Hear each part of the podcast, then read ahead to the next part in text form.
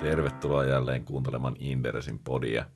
Tänään on tarkoitus jutella Erkki Vesolan kanssa konepajoista, vähän toimialan dynamiikasta ja mitkä on meidän suosikit sitten sektorilta. Ollaan puhuttu konepajoista aikaisemminkin parissa jaksossa, mutta tänään on tarkoitus syven, vähän syventää tuota tietämystä ja erityisesti miettiä sitä, että miten konepajat sitten pärjäävät alhaisemman kasvun ympäristössä. Tervetuloa mukaan, Enki. Kiitoksia. Mukavat olla taas täällä. Jos nyt aloitetaan kuitenkin siitä, että miten tämä Q2-tuloskausi on mennyt. Pieni tilannekatsaus. Q2 meni keskimäärin itse asiassa ihan, ihan kohtuullisesti, mutta yhtiö, yhtiökohtaiset erot olivat kyllä, kyllä varsin, varsin isoja. Siitä, siitä ei pääse mihinkään. Sanotaan, että isommista konepajoista ne pettymyspuolelle kyllä kallistuivat Cargotec ja sitten, sitten Wärtsilä, koska niissä, niissä petti oikeastaan kaikki sekä, sekä tila, ennen kaikkea tilaukset ja sitten myöskin marginaalit. Sitten taas semmoisia niin positiivisia yllättäjiä olivat Kone ja Metso, jossa tilaukset ja myöskin, myöskin kannattavuus olivat ihan kohdalla. Aina Kone Cranes oli sitten vähän semmoinen nahkoinen, karvoinen, että ok numerot. Ja taas on ihmiset miettineet, että mihin nämä kurssireaktiot perustuu konepajoissa, niin mitkä sulla on sellaiset niin kuin ensimmäiset indikaattorit siitä, että minne mahtaa tuloksen jälkeen kurssi mennä? Jotenkin tuntuu siltä, koska eihän noin niin yritykset pääsääntöisesti toisti ne ohjeistukset, mitä, mitä tälle, tälle vuodelle on annettu. Ne, mitkään näistä pettymyksistä ei, ei niin rajuja kuitenkaan ollut. Tuntuu siltä, että ne on ollut yleisesti – syklisiä niin kuin hylkivän markkinasentimentin riepoteltavina nämä kurssit enemmän kuin vahvasti yhtiökohtaisten tekijöiden. Toki jos katsoo sitten, että minkälaisia ennustemuutoksia tuolla on tapahtunut, niin kyllähän siellä on, on ennen kaikkea ehkä Wärtsilä on sitten vähän, vähän roimittu, osin ansiosta, osin ehkä hieman syyttäkin. Palataan vielä ennusteisiin myöhemmin, mutta käsitellään ensin tota konepajan syvempää olemusta, eli, eli sitä sykliä siitä, että nyt paljon puhutaan siitä, että talouskasvu hidastuu ja niinhän se tekee. Taantumakin kolkuttelee ehkä euroalueen ovella ja sitten on huolena se, että miten sitten konepajoille käy. Niin pitäisikö ottaa vähän perspektiiviä historiasta, että minkälaisia esimerkkejä siellä on? No yksi sellainen varsin tyyppiesimerkki siitä, miten, miten konepaat käyttäytyy, on, on Cargotec, jonka rakenne nyt on, siellä on, okei, okay, siellä on ollut kohtuullinen määrä yritysostoja, mutta ne ei ole kuitenkaan sitä iso, isoa kuvaa Cargotecista muuttanut. Mä vertaisin Cargotecin ihan niin kuin tilauskertymän muutoksia suhteessa Yhdysvaltain Euro, Euroopan tai Euroopan unionin yhteenlaskettuun niin teollisuustuotannon muutoksia. Kyllä nämä aika, aika isolla korrelaatiolla menee. Toki sitten, jos miettii ankarimpana esimerkkinä sitä syvää niiosta vuonna, vuonna 2009 Euroopan, silloin Yhdysvaltain Euroopan yhteen laskettu teollisuustuotanto laski 10 prosenttia, niin Karkotekin tilaukset tuli alas yli 50 prosenttia. Et Aika siinä, mukavalla vivulla. si, si, siinä on kyllä kohtuullisia – kohtuullisia kertoimia sitten näihin niin kuin, aggregaatti- tai makrotason muuttujiin joutuu näyttämään, jos noita, jos noita tilausmuutoksia sitten katsoo. Sitten taas kun lähdettiin ylöspäin vuonna 2010, Yhdysvaltain ja Euroopan yhtiö laskettu teollisuustuotanto 5 prosenttia ylös, niin Cargotekin tilaukset ylös 49 prosenttia, että sitten tultiin toiseen suuntaan kyllä yhtä lujaa. Mutta ehkä Cargotec on pikkasen ääriesimerkki, että ei noissa yhtiöissä, joissa esimerkiksi palveluliiketoiminnan osuus on, on selvästi suurempi kuin karkotikissä, niin ei, ei ne muutosprosentit ihan noin ole. Kyllä tuossa vahvasti näkyy se nimenomaan laitetilausten heilahtelu suhdanteiden mukana. Mikäs palveluiden osuus on Karkotekin liikevaihdosta? Karkotekilla se on siellä pikkasen päälle 30 prosenttia kuin monilla muista noista isoista konepajoista ollaan harukassa 40-60 prosenttia. Ja olisikohan tuosta toi finanssikriisi on tietenkin aika ääriesimerkki, niin olisiko tuosta eurokriisin ajalta, milloin käytiin sitten täällä vähän enemmän tämmöisessä paikallisessa taantumassa, niin, tai ainakin selvästi heikompi jakso oli, niin oliko siitä havaintoja? Jos katsoo itse asiassa vuosia 13, 14, 15, jolloin Yhdysvaltain Euroopan, mulla ei tuossa Euroopan lukuja erikseen ole, mutta silloin yhteenlaskettukin teollisuustuotanto oli semmoisessa alle prosentin kasvussa pää, pääsääntöisesti, niin siellä oli sitten Kargotekki itse asiassa suurin piirtein samoissa. Ei, ei semmoista vahvaa niiausta. Kerran 2012 käytiin, käytiin miinuksella, mutta sitten esimerkiksi 2014 ne tilaukset tuli ylös 9 prosenttia, että tuosta ei suoraan saa nimenomaan eurokriisistä ei saa, ei saa semmoista johtua, että sitten on kuitenkin ollut eduksi se, että Kargotekki nyt on vahva muuallakin kuitenkin kuin puhtaasti Euroopassa. Niin, se on tietenkin nämä käytännössä globaalit ajurit näille kysynnälle monesti, ja Kiinahan kasvoi tuollakin jaksolla, ja Kiina varmasti pelasti myös siinä finanssikriisin aikaa aika monet yhtiöt siltä, että Kiina ei ollut finanssikriisistä kyllä niin kuin moksiskaan. Että Siellä laitettiin pyörät pyörimään jälleen hyvin nopeasti. Mutta tota, okei, jos, vai oliko tästä toinenkin esimerkki, tästä äh, niin kuin vähän vähemmän ehkä radikaali esimerkki? Olisi ollut, jos olisin nuo luvut ehtinyt tuohon laittaa, laittaa kasaan, mutta äh, Wärtsillähän on sitten taas sellainen esimerkki, joka tämän, tämän heitän, heitän ihan äh, muistista, niin kyllähän Wärtsillä tilaukset ne heilahtelivat kyllä selvästi vähemmän kuin, kuin mitä Cargo tekee, nimenomaan sen takia, että koska se palvelubisnes on niin vahvaa. Ja sen osuus silloin, kun se vielä raportoitiin erikseen, niin oli, oli kyllä Wärtsilä pääsääntöisesti 40 prosentin luokkaa liikevaihdosta. Ja se on kaiken kaikkiaankin Wärtsilä on sitten taas myöskin sen asiakasrakenne on, sellainen, että se ei yksinkertaisesti vaan niin paljon heilahtele noin tilaukset. Näyttää siltä, että vahvasti marinepuoli ja sitten toisaalta energiapuolinen kerrassaan tasapainottaa toisiaan usein tilausten osalta, niin siinä on vähän tällaisia elementtejä toisin kuin karkotekilla. Mutta tota, okei, tilaukset laskee ensimmäisessä vaiheessa todennäköisesti aika lyhyellä viiveellä siihen, että teollisuustuotanto ja investoinnit laskee. Mutta miten sitten, siinä on luonnollisesti tilauskanta välissä, niin missä vaiheessa me nähdään yleensä ne muutokset sitten liikevaihdossa ja tuloksessa? Öö, siinä vaiheessa riippuu tietysti täysin, täysin tilauskannan pituudesta. Siinä vaiheessa, jos niin kuin useamman kvartaalin ajan, ajan on, on tämä niin book-to-bill-suhde, eli liikevaihto on, on korkeampi kuin, kuin saadut tilaukset, niin kyllähän sitten, sitten tietysti tilaus, tilauskanta, kun tulee, tulee alas, niin sitten joudutaan ehkä sitten hankkia, alkamaan jo hankkia, hankkia tilauksia huonommilla katteilla markkinatilanteen kiristytty ja sitten toisaalta kun sitten myöhemmin liikevaihto tulee alas, niin kyllä sitten väistämättä tietysti se operatiivinen vipu vaikuttaa siihen suuntaan, että marginaalit ja tulos, tulos romahtaa, ei nyt romahda, mutta tulee alas. Sano, puhutaan muutaman kvartaalin viiveestä yleensä. Ja konepajoillahan nimenomaan kysyntä on syklistä tai talouden syklistä riippuvaista yleensä, mutta sitten myös on tosiaan tämä tulosvipu niin voisitko avata vähän tätä tulosvipua vielä tarkemmin? Niin, tulosvivullahan käytännössä tarkoittaa sitä, että äh, miten paljon liike tai liikevoiton muutoksen suhde vastaavaan liikevaihdon muutokseen. Ja suomalaiset konepajayhtiöt ei ole yleensä niin kovin, kovin vivutettuja. Eli tämä kerroin yleensä on, on jossain yhden ja puolentoista välissä, että Tämä, että kun puhutaan vivusta, niin tarkoittaa, tai se vaikutus on se, että mitä enemmän yhtiöllä on ikään kuin omaa kiinteää kulumassa, niin sitä suurempi se vipu on, koska silloin jos liikevaihto kasvaa, niin se peitto ikään kuin sille kiinteälle kulumassalle on, on parempi ja sitten se yhtäkkiä vikalle riville se heilattaa sitä oikein kunnolla ylöspäin.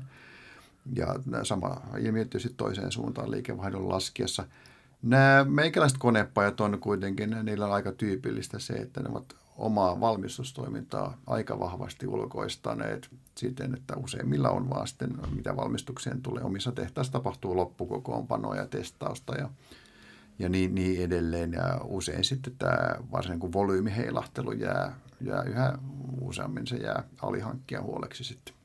Eli alihankkija ottaa oikeastaan sen suurimman iskun yleensä, tai alihankkijat jos kysyntä voimakkaasti heiluu. Nä, tällainen dynamiikka siinä on useinhan tietysti, kun kysyntä on menossa vahvasti ylöspäin, niin tämä päämies kertoo alihankkijalle, että nyt äh, sulta loppuu kapasiteetti, että aiotko kasvattaa sitä vai hankitaanko toinen, toinen sun tilalle. Ja sitten kun se alihankkija ehtii sen kapasiteettinsa kasvattaa just sopivasti, kun seuraava, seuraava laskusuhdanne tulee, niin kyllä se alihankkija on, on hankalassa paikassa siinä. Joo, se ottaa runtua siellä. Ja jos vielä niin kuin väännetään rautalangasta niin sanotusti tulosvipua, niin sehän tarkoittaa käytännössä sitä, että jos vaikka 10 prosenttia kasvaa liikevaihto, niin jos se olisi kaksi se tulosvipu, niin sitten 20 prosenttia odotettaisiin liikevaihdon kasvua. Liike, liike, liikevoiton kasvu. Kyllä, nimenomaan. Yes. pikkusen takeltelee, mutta saatiin kuitenkin ulos. Tää, jos vielä mietitään sitten niin kuin sitä, että, että missä vaiheessa markkinat reagoi yleensä. Jos me ajatellaan tätä, tätä viivettä, mikä siihen tulokseen on, niin miten fiksut markkinat on konepajojen hinnoittelussa?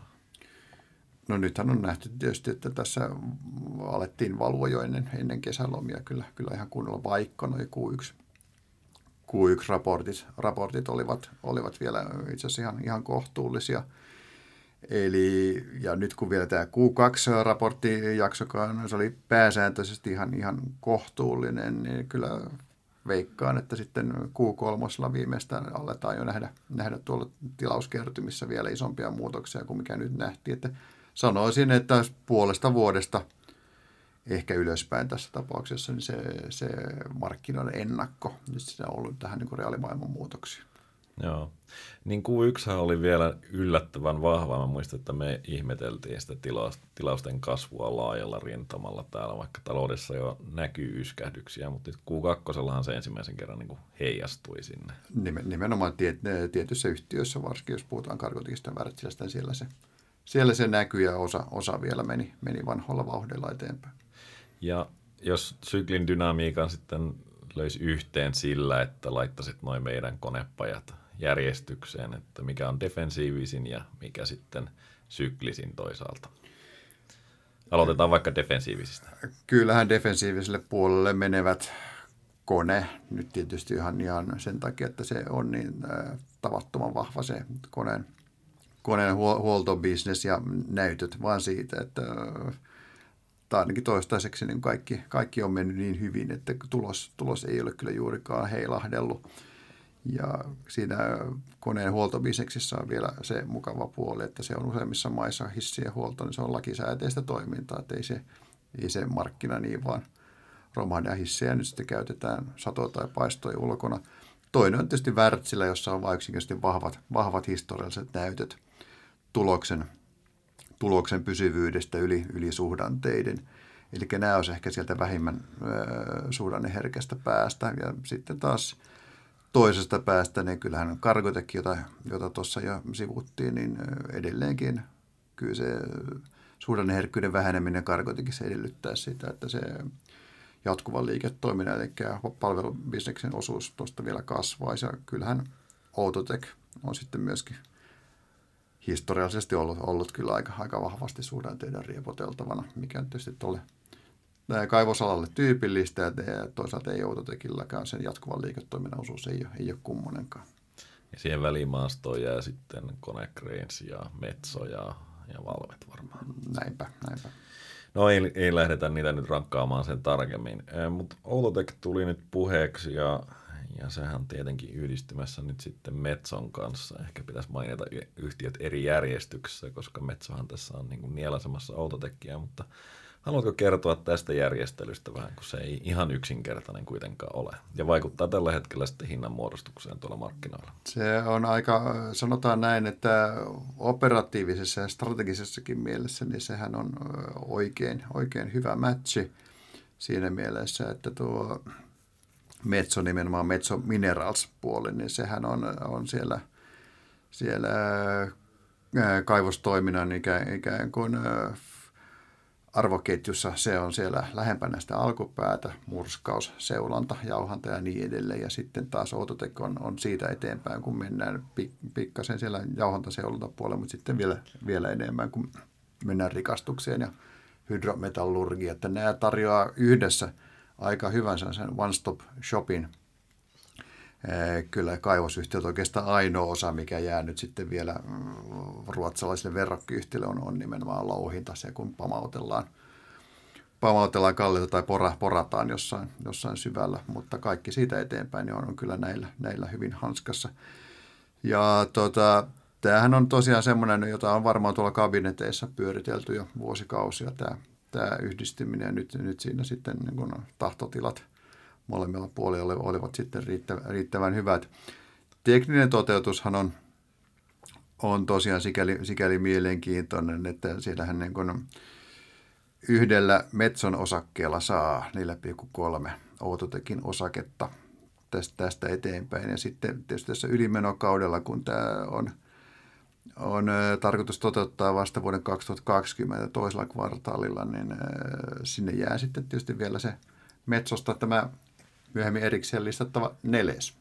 Ettei menisi asia liian yksinkertaisesti. Neles liiketoimintaa. Nyt sitten tässä niin kuin hinnanmuodostuksessa on juuri se ongelma, että kun, kun tämä Metson osakkeen, Autotekin osakkeen vaihtosuhde on lyöty lukkoon, niin sitten sinne jää se neljäs tosiaan, joka, joka tulee ikään kuin perimään vanhan Metson listapaikan ja Metson Minerals hyödyntää nyt sitä Autotekin listapaikkaa. Että sitä ei erikseen listata, mutta sen nyt tällä vaihtosuhteella, kun tiedetään sekä Autotekin että Metson osake, tai päivän kurssit, niin pystytään laskemaan nelesille jonkinlaisia arvostuskertoimia. Ja tällä hetkellä näyttää siltä, että ne on, ne on aika korkealla suhteessa sen toimialan verrokkeihin.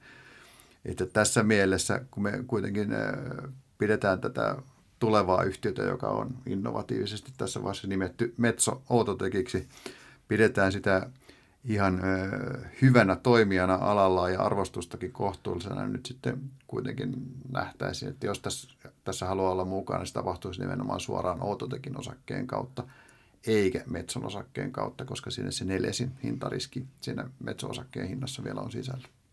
Eli teollinen logiikka on vahva, tämä markkinaefekti on vähän hankala sitten, tai miten tämä hinnoitellaan. Eli tällä hetkellähän niin kuin Metso omalla tavallaan ajaa, tai Metson osakekurssi ajaa omalla tavallaan Outotekkiä, mutta Outotekkiä kuitenkin kannattaisi ostaa, jos haluaa sitä uutta Metso Outotekkiä. Niinpä, kyllä nämä niin menee, menee tandemissa nämä hinnat, mutta sitten siellä on se liikkuva partikkeli on sitten tuo neljäsin arvostus. Joo. Tota, no yksi asia, mikä tietenkin huolestuttaa tai kiinnostaa paljon ihmisiä on se, että kun nyt alkaa olla kertoimet monissa konepajoissa varsin houkuttelevilla tasolla, jos katsoo historiallista kehystä. Ää, voit varmaan itse palata niihinkin myöhemmin tarkemmin, mutta edelleen konsensus odottaa kuitenkin aika suuria tuloskasvuja tuonne lähivuosille. Niin onko ennusteissa ilmaa? Kyllä mä oon sitä mieltä, että niissä, niissä on ja var, varmaan osin, osin jopa ihan, ihan omissa, omissakin ennusteissa, mutta jos konsensusta katselee, niin tosiaan – näille kuudelle yhtiölle, Cargotec, Kone, Kone, Grainsmitso, Autotech, Wärtsilä, Valmettia mulla ei tässä listassa ole, niin niille ennustetaan nyt vuosille 19, 20, 21 keskimäärin 14 prosentin liiketulosparannusta, joka, joka olisi kyllä aika, aika niin kuin ainutlaatuisen kovaa, kovaa vuositahtia tässä, tässä suhdannetilanteessa, että kyllä melkein tekisi mieli sanoa, että kyllä tuolla kohtuullinen määrä ilmaa edelleenkin noissa en, konsensusennusteissa on, vaikka ne on pikkasen alaspäin tässä tulleet, mutta vain, vain niin kuin hyvin pienessä määrässä yhtiöitä toistaiseksi. Niin ennustaminen on aina vaikeaa, mutta jos nyt pitäisi miettiä sitten arvioida niin kuin noita konsensusennusteita, niin minkälainen talousskenaario pitäisi olla, että noihin päästäisiin? No tämä konsensusennusteet, noi, toi tulosparannus jakautuu suurin piirtein niin, että siellä niin noin, noin puolet tuosta tuloskasvusta tulee, tulee puhtaasti liikevaihdon kautta ja toinen puoli sitten marginaali parannuksen kautta. Ja eihän liikevaihto ole vaikea kyllä kasvattaa, jos ei, jos ei talous kasva.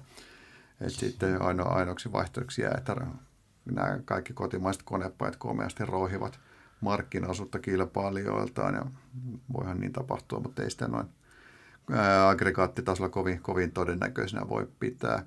Ja sitten samalla marginaalien parannus, niin se on kyllä niin yhtä, yhtä vaikea tilanne nimenomaan sen takia, että yleensä kun kasvu hidastuu, pysähtyy ja jopa, jopa kääntyy laskuun, niin kaikki haluavat sitten niin kuin kuitenkin jonkun osansa siitä pikkasen pienenevästä kakusta ja se usein tapahtuu hinnalla, jolloin sitten ihan matemaattisesti marginaalitkin on, on kyllä paineessa. Että kyllä näissä tämän hetken konsensusennusteessa tälle ja kahdelle seuraavalle vuodelle, niin kyllä siellä melkoista toiveikkuutta edelleen kyllä on. Ja oliko vielä niin, että se tulosvipukin itse asiassa odotetaan kasvavan, eli kannattavuus nousee oikein hyvällä vivulla vielä?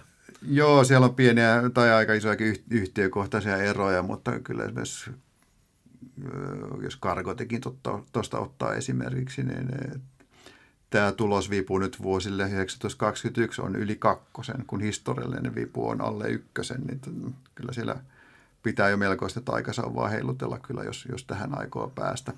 muissakin yhtiöissä näyttää siltä, että tuo vipu näyttäisi olevan ennusteessa pik, pikkasen isompi kuin mitä se historiallisesti toteutunut vipu on, niin tämä oikeastaan toistaa sitä toiveikkuutta, mitä, mistä tuossa äsken puhuin. No niin, tämä nyt kuulostaa, että oikeastaan vastannut siihen, että minkälaisen talousympäristön tämä vaatii, koska kyllä ilmeisesti se, se ei, ei tällä hetkellä näitä vastaavan niin joo, todellisuutta. Kyllä se, kyllä se vaatii, vaatii kasvua, nimenomaan teollisuustuotannon kasvua, ja eihän tällä, tällä hetkellä kyllä noin indikaattorit, jos katsoo vaikka jotain euro, euroalueen teollisuuden ostopäällikköindeksiä, niin kyllä se on selvästikin alle, alle 50, pikemminkin miinusmerkkistä luvuista – puhutaan nimenomaan teollisuuden puolella kuin, kuin talouskasvusta, että lyhyellä tähtäimellä kyllähän tämä kovin, kovinkin synkältä näyttää näiden, näiden yhtiöiden osalta, että tilauksissa tapahtuisi yhtäkkiä jonkinlaista korjausta ylöspäin tai, tai edes tasaantumista. Kyllä tässä mieluummin ollaan miinuksen, miinuksella mennään eteenpäin nyt jonkun aikaa kumminkin. Niin, jos ajatellaan niin talouskasvua, niin sehän on vielä tietenkin positiivinen noin globaalilla tasolla, mutta teollisuushan on käytännössä jo taantumassa, että, että jos katsoo siis ostopäällikköindeksejä ja ja siinä on tietenkin, ymmärrän hyvin, että 14 prosentin tuloskasvua on taantumassa aika hankala taiteilla ja sinua syytettiin tässä jossain vaiheessa tai jossain kommentissa, niin kuin, että miksi sinä olet aina negatiivinen. No, ensimmäiseksi et ole kyllä aina ollut negatiivinen, mutta tämä on varmaan se suuri syy, että, että minkä takia katsot vähän synkin silmin tota, konepajojen tulevaa. Se on juuri näin ja totta kai kurs, kurssin tai kertoimet näissä, näissä eri osakkeissa alkaa jo olla niin kuin hyvinkin houkuttelevalla tasolla, mutta sitten ollaan taas siinä, siinä tilanteessa, uskoako noihin, noihin ennusteisiin, joihin alhaiset kertoimet perustuu ja sen perusteella, mitä tuossa äsken ollaan, ollaan puhuttu, niin kyllä sieltä pitäisi itse kunkin sijoittaa tiettyjä korjauskertoimia sitten kyllä käyttää noissa, noissa ennusteissa ja sitten katsoa, että vieläkö se näyttää yhtä, yhtä houkuttelevalta, mutta kaiken kaikkiaan niin kyllähän sykliset yhtiöt tällä hetkellä halvalla näyttää, jos noihin ennusteisiin uskoo. No, mites tota, jos me katsotaan taaksepäin, eikä odoteta sitä tuloskasvua historiallisesti toteutuneilla tuloksilla, niin miltä sitten näyttää tuo arvostuskuva? Se on, onhan se alhainen siinäkin, siinäkin mittarissa, on, on se ihan, ihan selvää.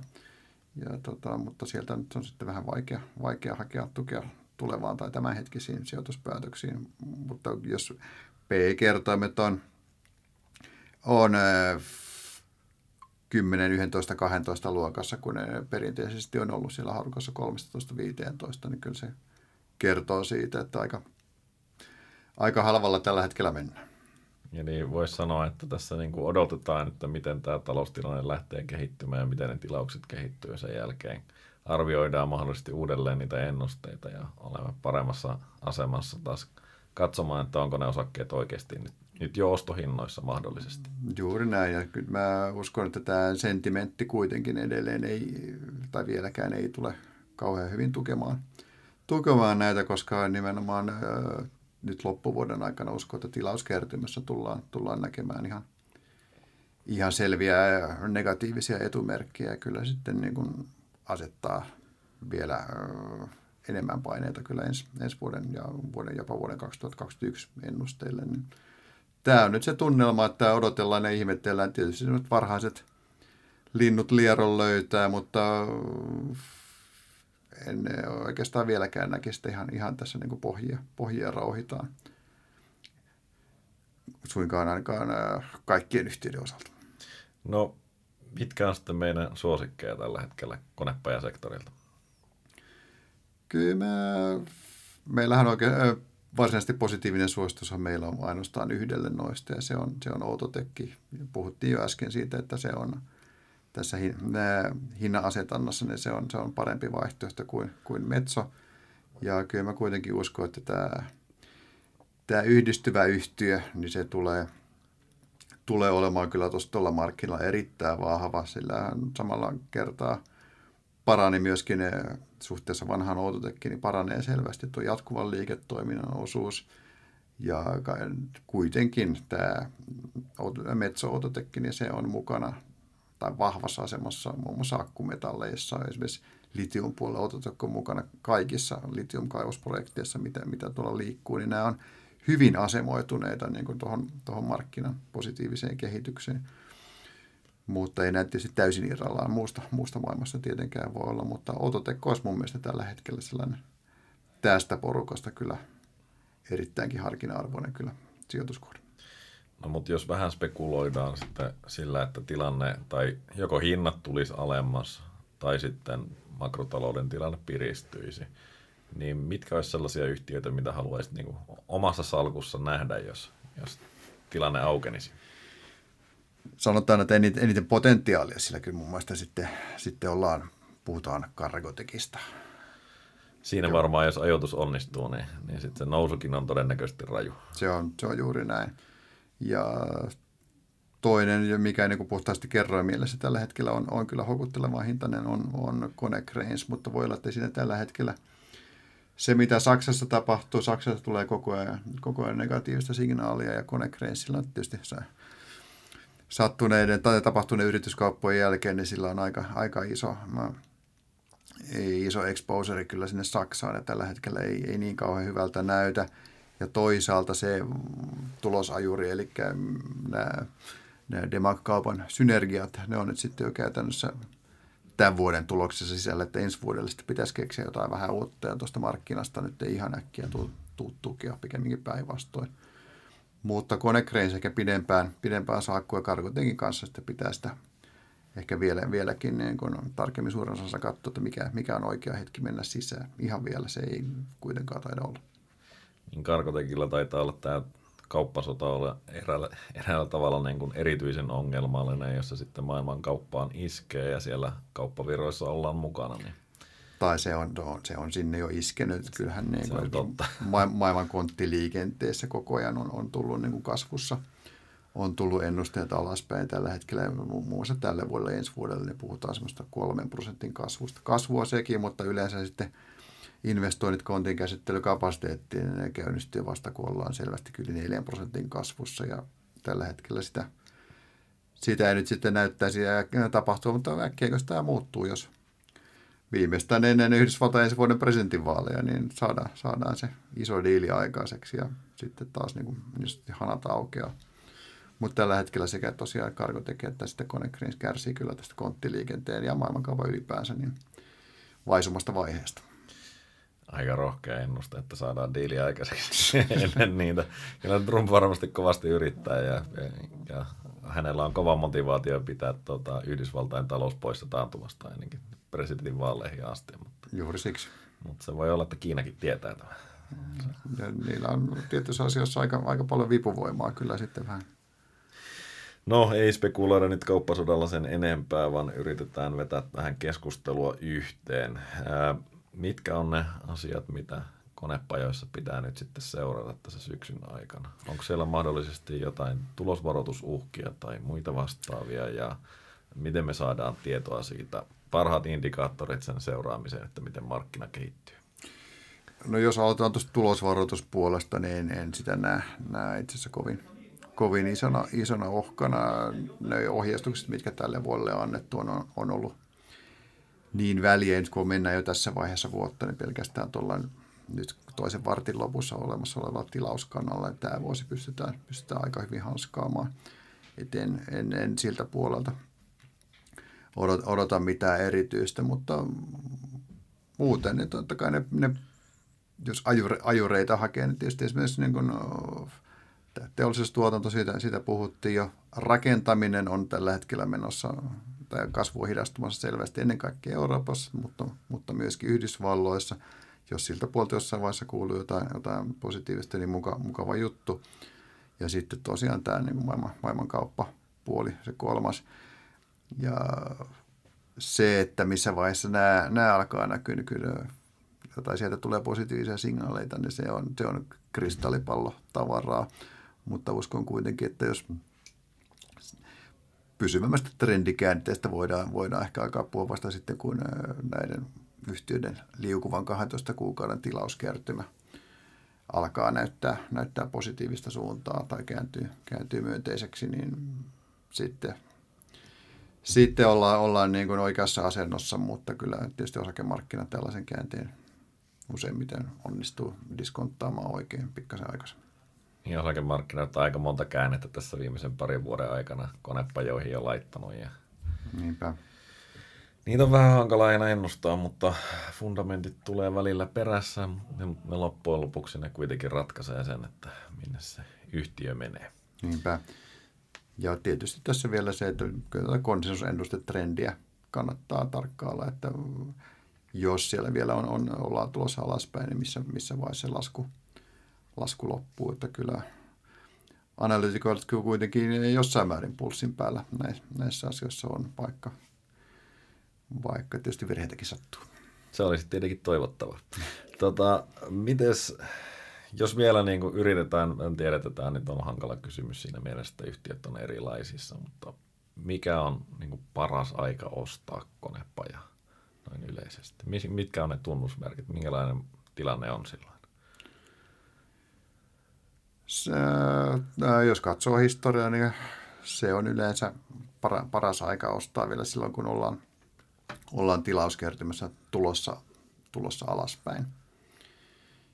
Ja tuloksessa se tietysti näkyy vielä, vielä vähän myöhemmin, mutta tota, sanotaan noin, se on juuri se puoli vuotta, ehkä yhdeksän kuukautta ennen, ennen kuin nähdään, että se trendikäänne, trendikäänne on käsillä. Kyllä silloin markkinayleisö sen kaiken, kaiken äh, huonon, huonon datan jo kyllä sinne osakkeeseen, osakekurssiin laittanut.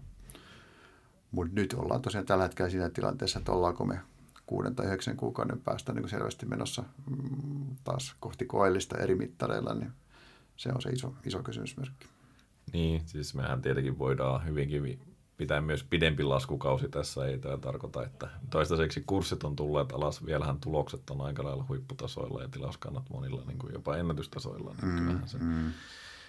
Alaspäin on matkaa, mutta eihän se tietenkään tarvitse olla nyt pitkä taantuma tai, tai mikään tällainen sitten myöskään teollisuudessa. En itsekään semmoisesta ole tässä välttämättä lähtemässä liikkeelle. Kyllä kuitenkin maailmantaloudessa on, on edelleen paljon, paljon ajureita, jotka, joiden sitä kasvua tulisi ylläpitää. Että mä ei, ei omissa ennusteissa lähtöisin, että 20 on ehkä se tämän, tämän syklin sitten huonoa vuosia 2021 sitten tullaan jo tullaan jo melko alhaisella kulmakertoimella, mutta kuitenkin tullaan, tullaan jo ylöspäin. Siinä vaiheessa lähdetään elpymään. Okei, kiitoksia näistä kommenteista. Tota, toivottavasti kuulijat saivat tästä myös paljon pohdittavaa. Vähän sekavaa rupatteluhan tämä oli, mutta tilanne tänään. Se kuvastaa tilannetta, joka sekin on melko sekava. Yes, kiitoksia. Kiitos.